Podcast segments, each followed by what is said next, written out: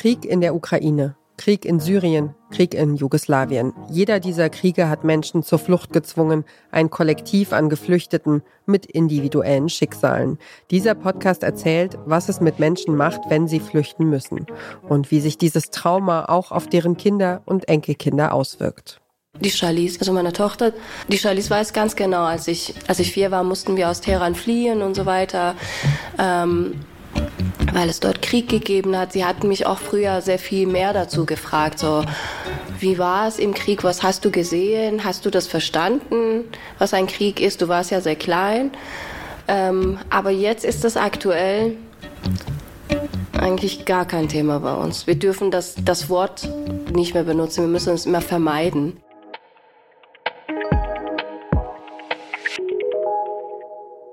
Das ist die Deutsch-Iranerin Sharzad Osterer und ihr hört den Podcast-Podcast von Detektor FM.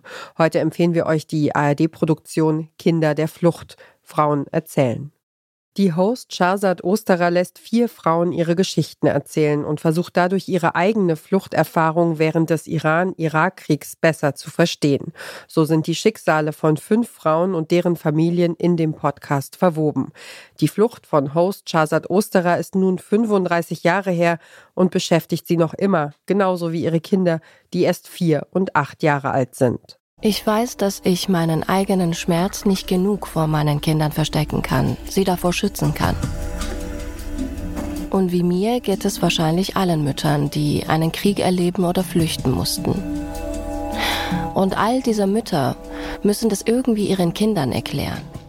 Der Podcast bietet eine weibliche Perspektive auf Flucht und das Gefühl der Verantwortung gegenüber den eigenen Kindern.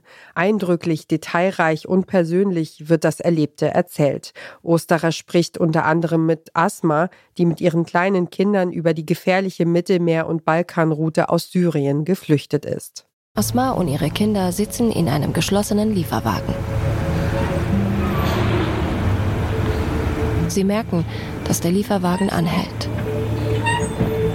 Und da sind Stimmen. Eine Polizeikontrolle. Wenn Sie jetzt nicht ruhig sind, dann war es das. Dann müssen Sie vielleicht zurück nach Syrien. Asma tastet nach ihren Kindern. Gleichzeitig fällt ihr das Atmen immer schwerer. Sie merkt, dass der Sauerstoff knapp wird. Jede macht so, so.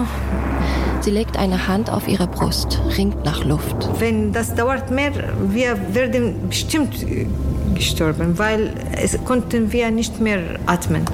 Und ich war die ganze Verantwortung übernehmen. Das war meine Entscheidung. Und ich stehe immer so, immer vor meinen Kindern. Und so beschreibt die Ukrainerin Ola in der ersten Folge, wie sie sich auf die Flucht aus dem eigenen Land vorbereitet hat. Und ich habe Unterlagen nur ein paar Wintersachen und dann Kinder. Und das passierte so, dass unterwegs musste ich auch einige Sachen einfach rauswerfen. Ja, weißt weil du, das zu viel ja, war, was so schwer war. Es war zu schwer. Ich hatte kein Auto. Wir, wir waren mit zwei Kindern zu Fuß und das, ich habe schon erzählt, also auch für die deutsche Zeitung, ich habe schon gesagt, dass die mh, mm, teuerste habe ich in meinen zwei Händen und das waren meine zwei Kinder.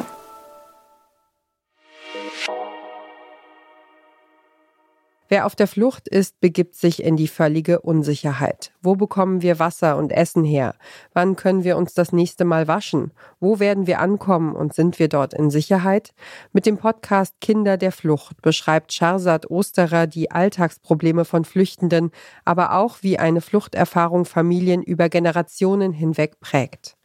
Zwar sind es persönliche Geschichten, aber der Podcast zeigt, wie viel Gemeinsamkeit und Gemeinschaft in den Erfahrungen geflüchteter Menschen stecken.